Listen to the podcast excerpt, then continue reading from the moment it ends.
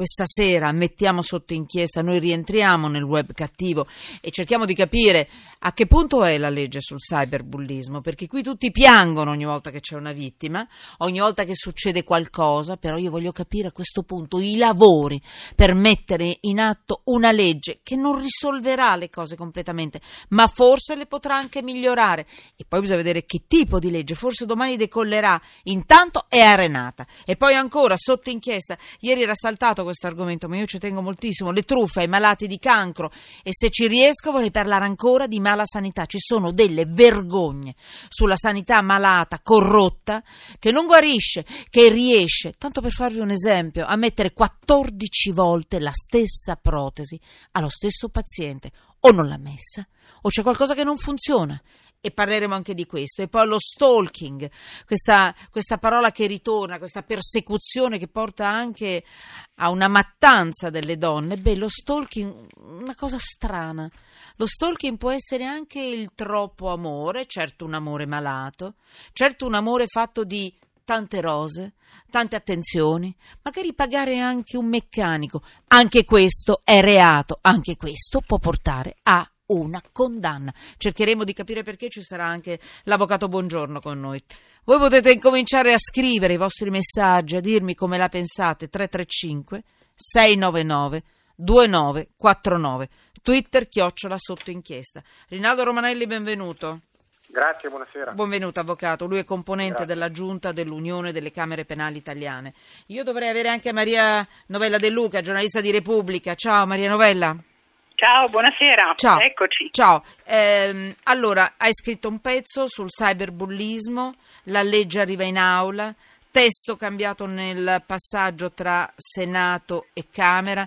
Mi dice a questo punto, uno, che cosa si intende per cyberbullismo, perché forse non rientra proprio nel suicidio di questa ragazza di 31 anni che si è ammazzata dopo l'agonia mediatica, ma rientra probabilmente, poi ce lo dirà anche l'avvocato Romanelli, in quella notizia che abbiamo dato ieri di quelle amiche, chiamiamole amiche, che hanno filmato uno stupro e hanno mandato su WhatsApp il filmato. Eh?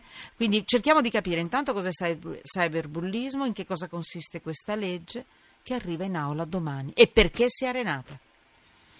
Ma mm. allora, prima, prima, di tutto, ehm, cyberbullismo, eh, la, mm, la, legge non specifica esattamente che cos'è il cyberbullismo, ah. ma individua sia nella legge che era passata al Senato, sia in quella della Camera, tutta una serie di condotte che si possono eh, ricondurre appunto a, eh, a persecuzioni eh, di tipo eh, appunto che, che, che, rientrano nel cyberbullismo. Sì. Eh, la definizione in realtà non la dà né l'una nell'altra legge e eh, la differenza tra le due, diciamo così, tra le due leggi che quindi rischia di far impantanare totalmente questa che sarebbe invece una legge fondamentale è che la legge passata al Senato aveva un carattere fo- mh, mm, eh, prettamente eh, educativo e rieducativo ed era volta unicamente ai minorenni.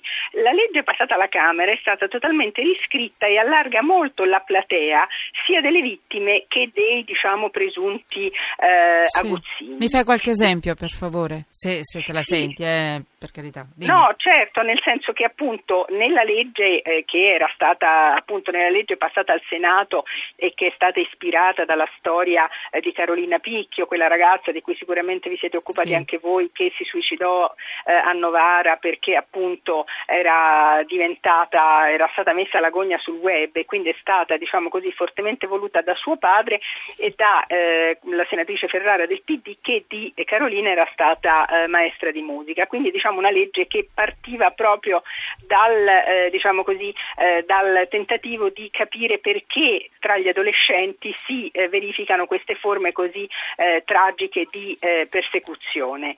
E, e, quindi diciamo così... Questa ragazza parte... si è buttata, mm, sto andando a memoria, noi oggi volevamo proporre tra l'altro um, un, mm. un audio del papà eh, di Carolina, sì, perché esatto. lei ha deciso di, insomma, di, di uccidersi per l'agonia alla quale è stata sottoposta. Ecco.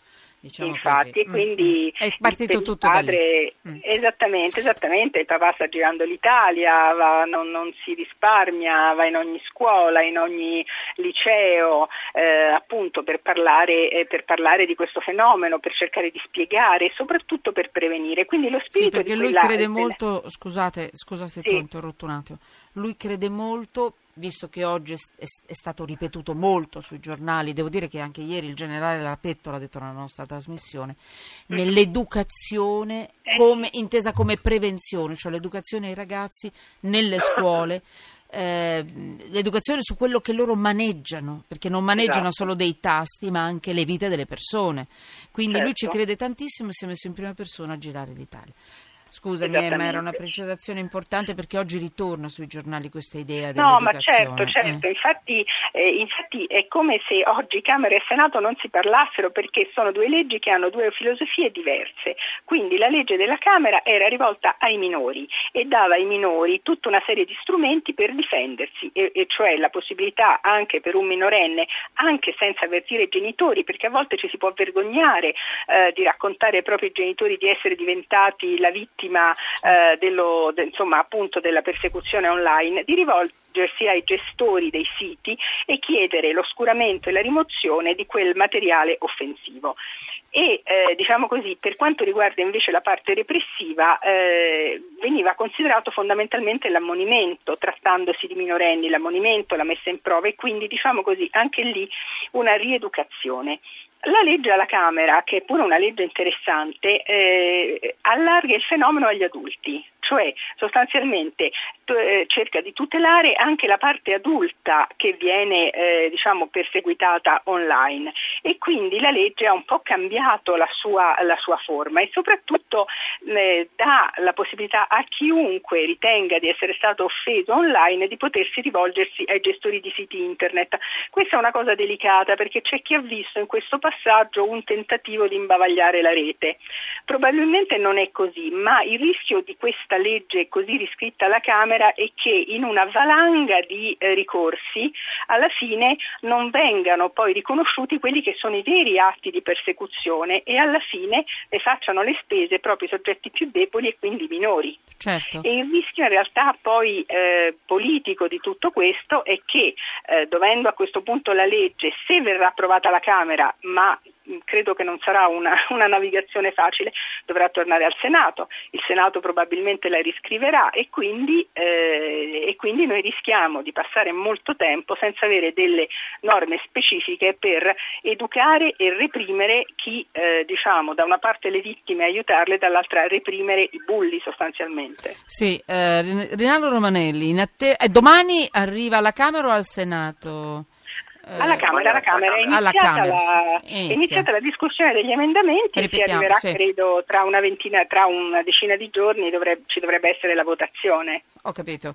Eh, Avvocato Romanelli, in attesa sì. di questa legge che chiaramente non potrà risolvere come una, bacche, una bacchetta magica niente, però forse potrà dare una mano, vedremo, eh, lo verificheremo. Intanto, oggi, come ci muoviamo?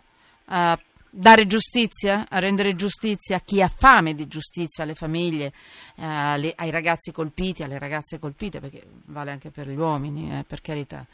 Mm, come, come, come, si muove la legge a questo punto? Quali sono gli strumenti, le leggi che hanno a disposizione le vittime di questa persecuzione online? Il tema è molto delicato, quindi le rispondo brevemente a questo, ma vorrei tornare un attimo sulla, sul DDL per dire una cosa. Allora, prima la prego mi risponda intanto. Diciamo sì, adesso, beh, adesso, come adesso ci muoviamo. Mm. Gli strumenti, se ci sono attraverso mezzi internet che possono essere il blog, la pubblicazione del quotidiano online, piuttosto che la pubblicazione di filmati, insomma le dinamiche sono varie, mm-hmm. c'è la possibilità già ora di rivolgersi al gestore eh, direttamente oppure se queste condotte integrano comunque già reato e la diffamazione può essere realizzata anche attraverso immagini perché la pubblicazione di immagini lesive dell'onore e della dignità integra il reato di diffamazione, questo ci consente già ora di rivolgersi all'autorità giudiziaria in sede penale e di attivare un percorso che molto spesso è complicato eh, perché poi arri- può arrivare all'oscuramento eh, del sito o del filmato attraverso un uh, provvedimento di carattere preventivo, ma è complicato perché molto spesso il gestore non è in Italia, quindi bisogna acquisire i dati di chi gestisce